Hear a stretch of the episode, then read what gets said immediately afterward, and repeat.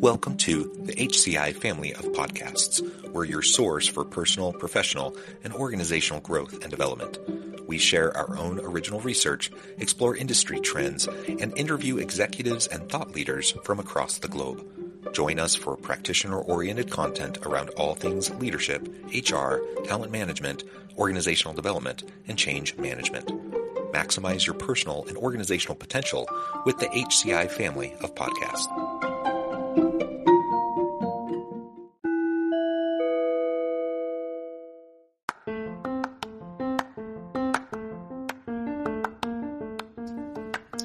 Welcome to the podcast. In this podcast episode, I talk with Angel Henry about what companies can do to disrupt non inclusive and discriminatory workplaces.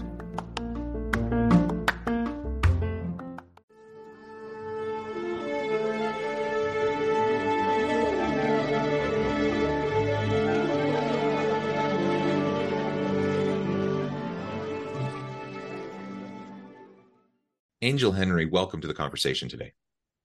Thank you for having me. It is a pleasure to be joining you. You're joining us from Indianapolis. I'm south of Salt Lake City in Utah. And today we're going to be talking about what companies can do to disrupt non-inclusive and discriminatory workplaces. So this DEI conversation, which I think is really, really important.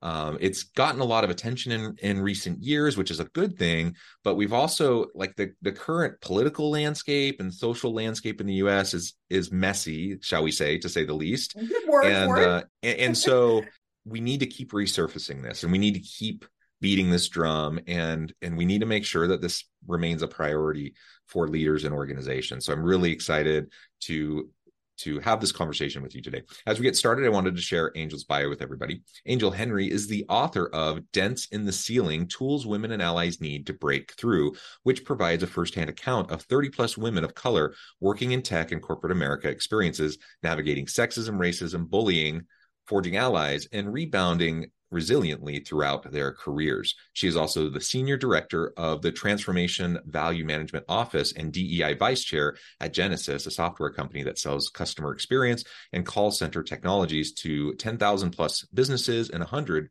plus countries, orchestrating 70 billion plus remarkable customer experiences annually.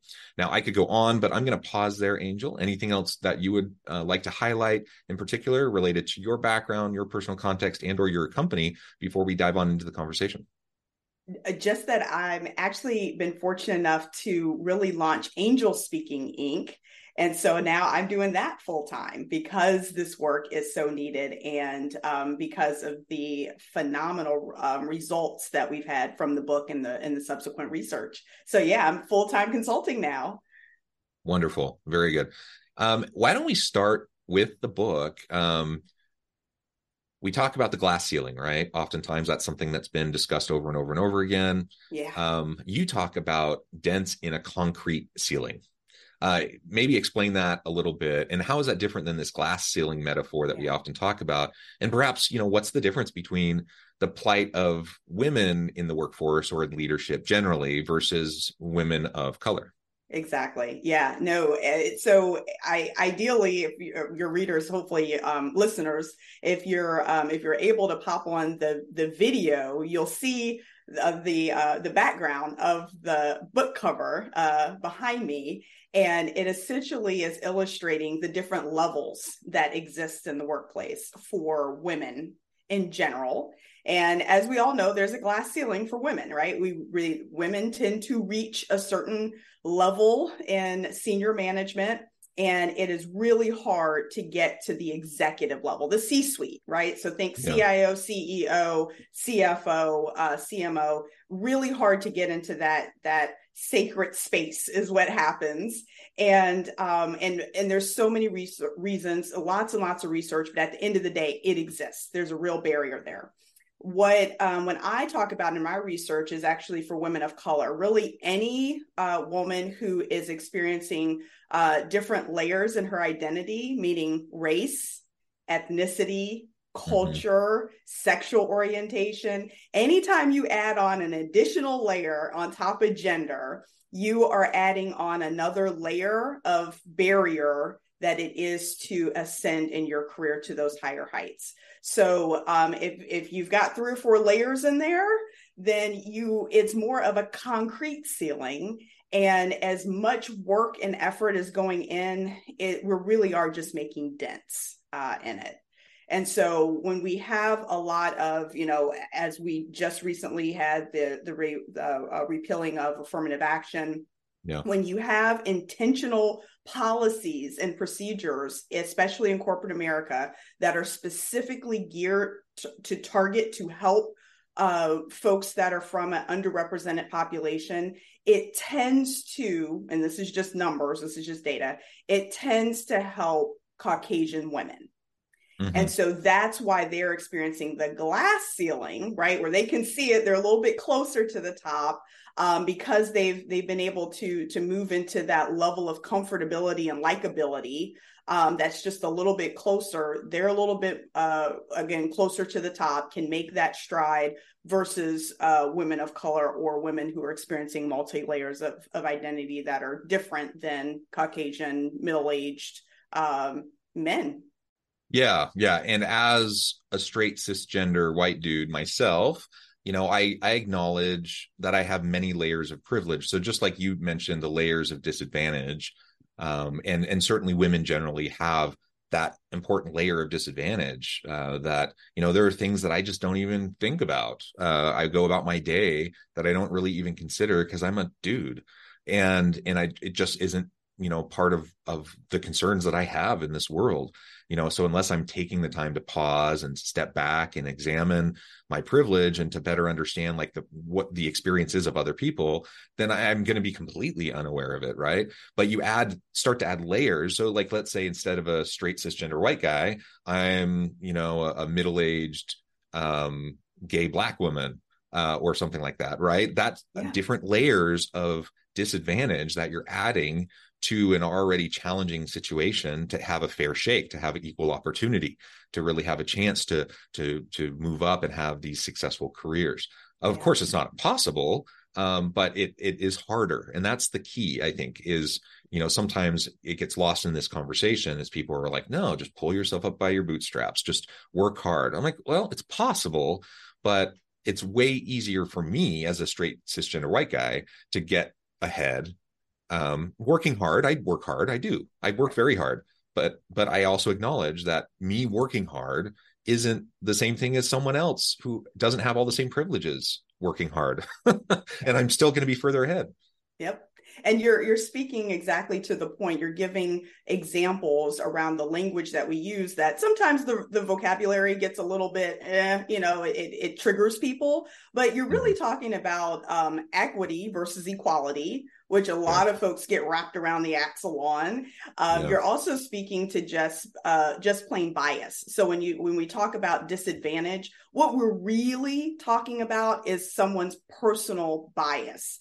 And until you are made aware of your personal bias, then there's nothing you're going to do about it to try to mitigate it. And so that's where i come in right? That's where mm-hmm. myself and and the other coaches that i have in angel speaking that's where we come in and really come alongside and partner with hr um, de and i offices and and provide a curriculum for supervisors to bring awareness to to their personal bias. And and the way that i approach it is if you have a brain you have bias i have bias sure. yeah we all right? do I my there's many, but my my personal favorite is the um, affinity bias, right? So if I'm working as a as a senior leader and I'm a hiring manager, you best better believe, John, if an African American female from the Midwest who graduated from the University of Pittsburgh, who got who you know grew up in in project management, who has two kids and a dog, you best better believe I am going to like take her under my wing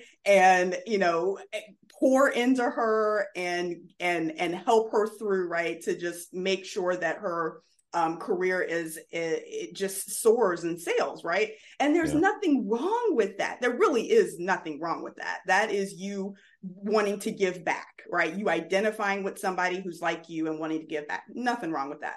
The issue, John, is that we end up unintentionally creating a bunch of mini me's.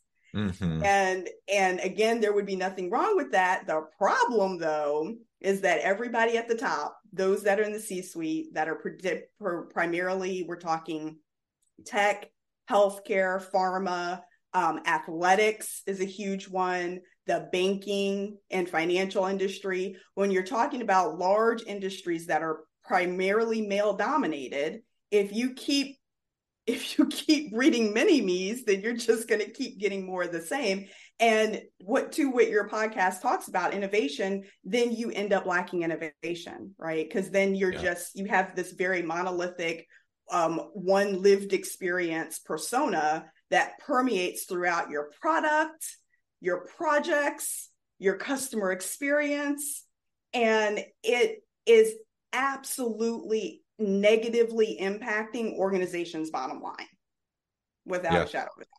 For this sure. So the business case is clear. Yeah. And hopefully the human case is clear enough that regardless, we want to make sure we're doing right by people. Uh, it, yeah, it's it's really interesting. Just, so just yesterday, I was on a panel um, where we were talking about business ethics generally, um, okay. but DEI stuff came up as part of the panel conversation.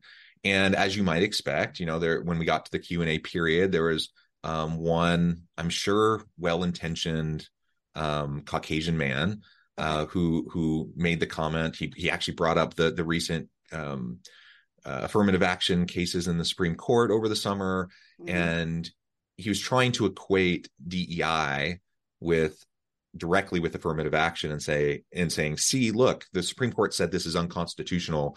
You got to knock it off." Right. And so I'm like, whoa, whoa, whoa. Um, and you're like, that was a hard left.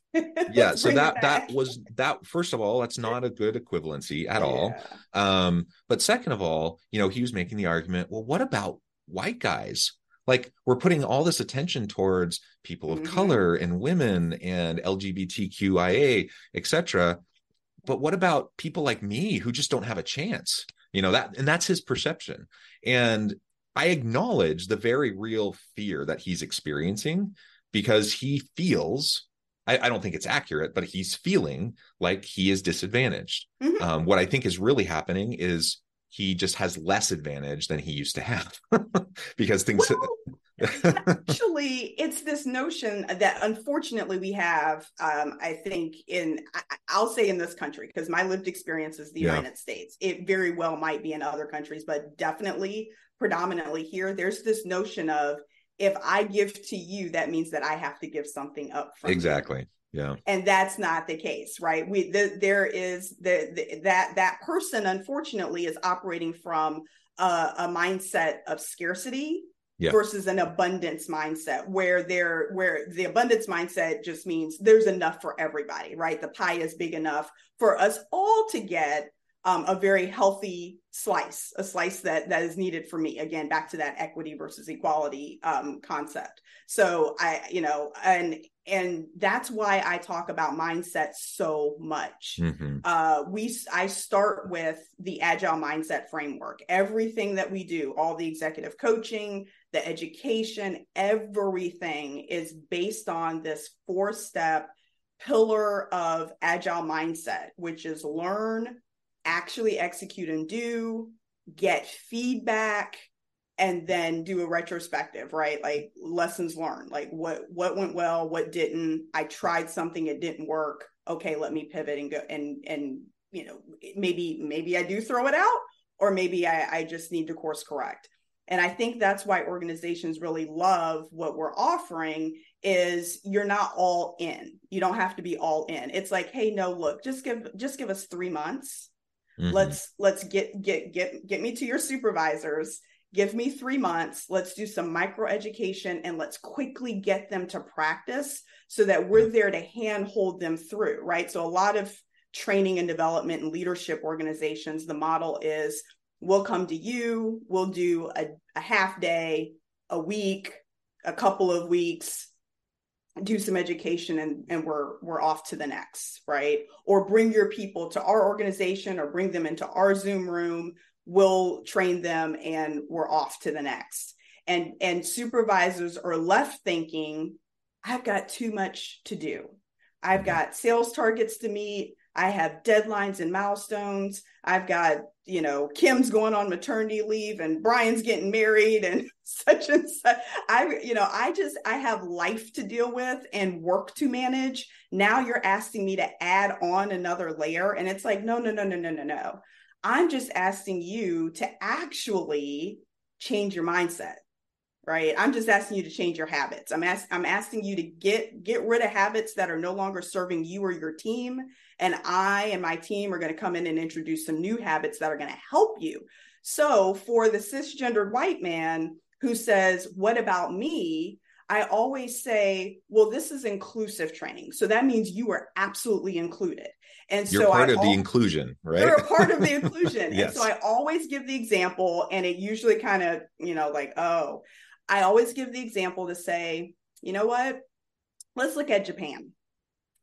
Japan had a phenomenal model, has, excuse me, has a phenomenal model where they offer parental leave to fathers for several months, right? Mhm. Several months that they can take off. the gentlemen, these soon to be fathers, were not taking advantage of it at all. I mean, this is Mhm. government sponsored, government sanctioned. The the company's like, yeah, you can do it.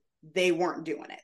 Yeah. They were scared, right? They were scared for their jobs. Like, if I take this, am I going to be, you know, off track? Am I not, you know, what's going to happen? Am I not going to be seen as a team player? Will I never progress? Will I have, will all the work, hard work I've been doing for not?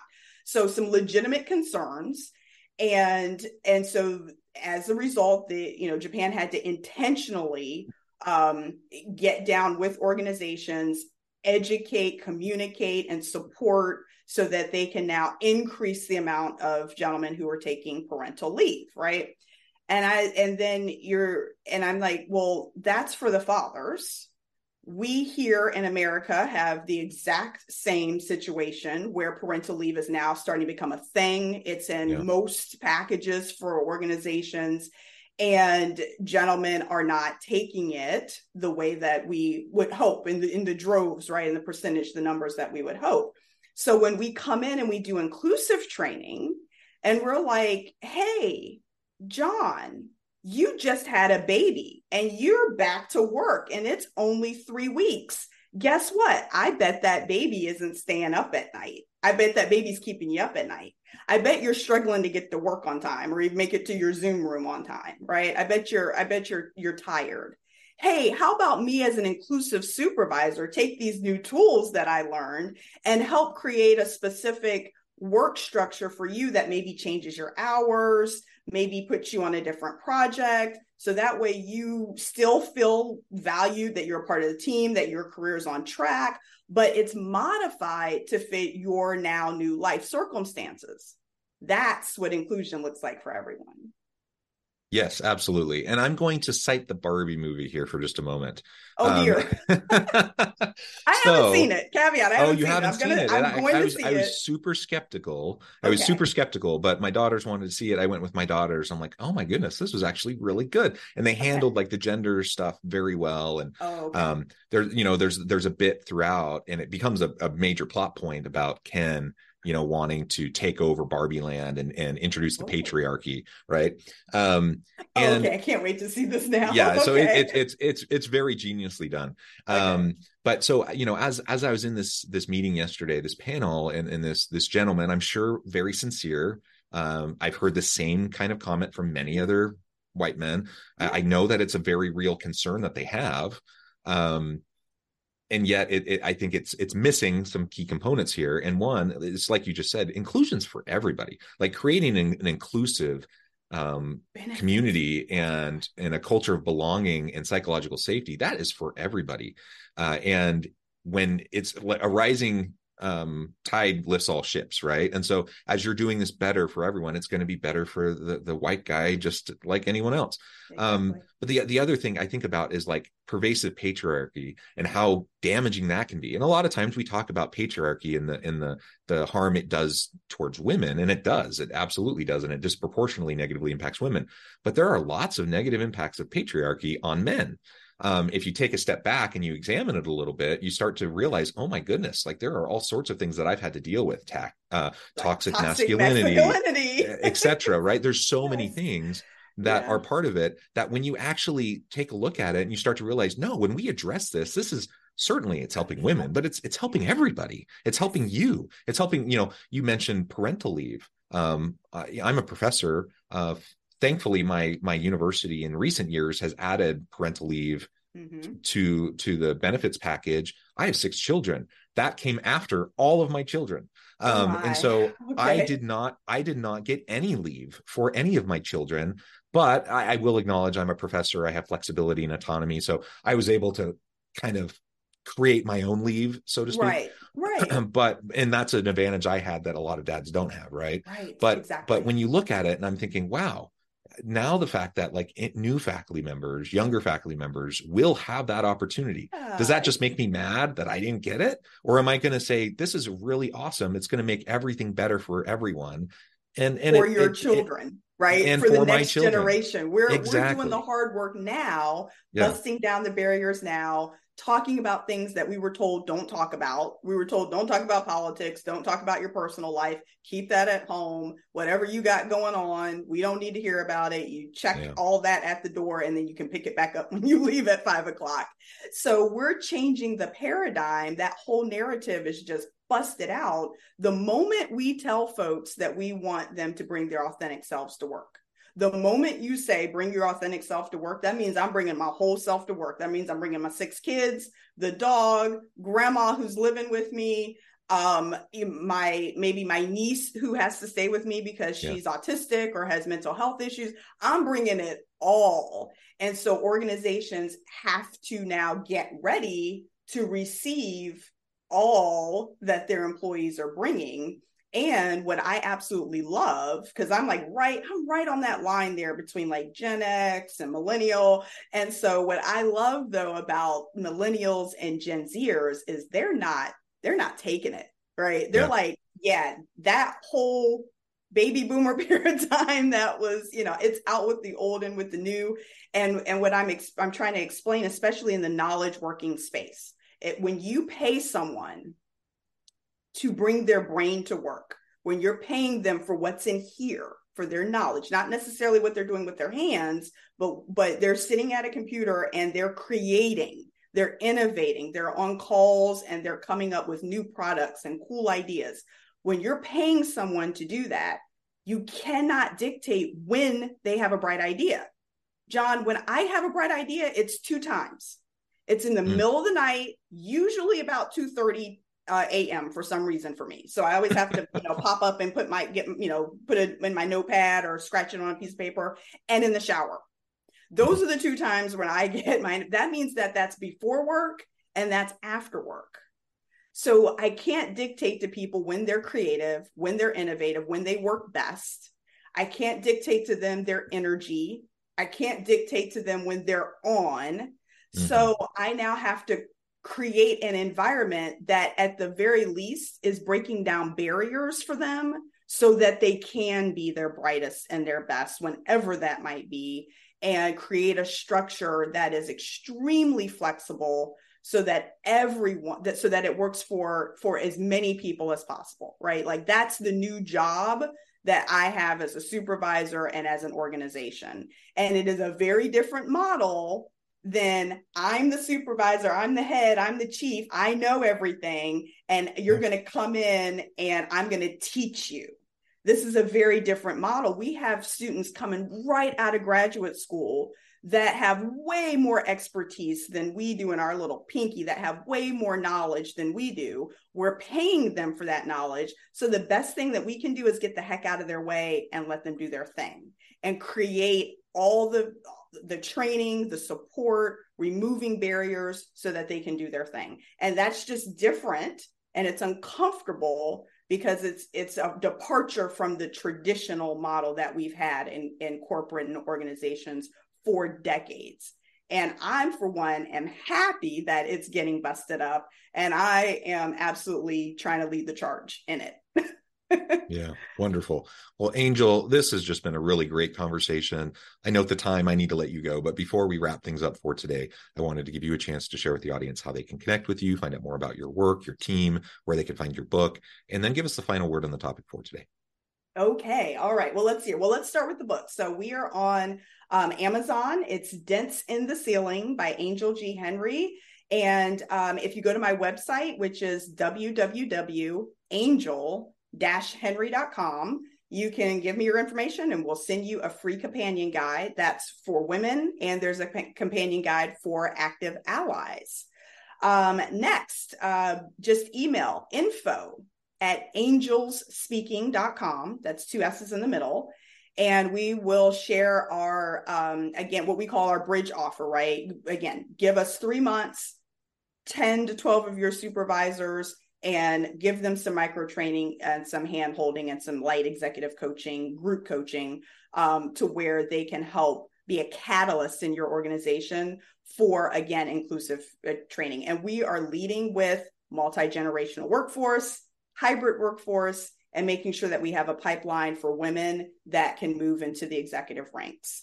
Um, and oh, and also don't want to forget, uh, Q4 is coming up. So uh, lots of organizations are doing their budgeting and their planning right now as we speak. They're locking it in.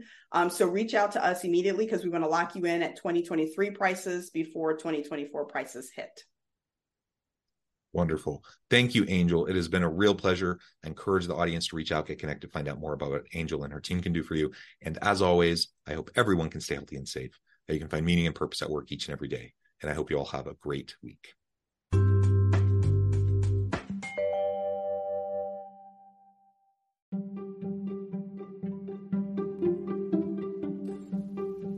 Thanks for joining us for this episode of the podcast. We hope you stay healthy and safe, and please join us again soon.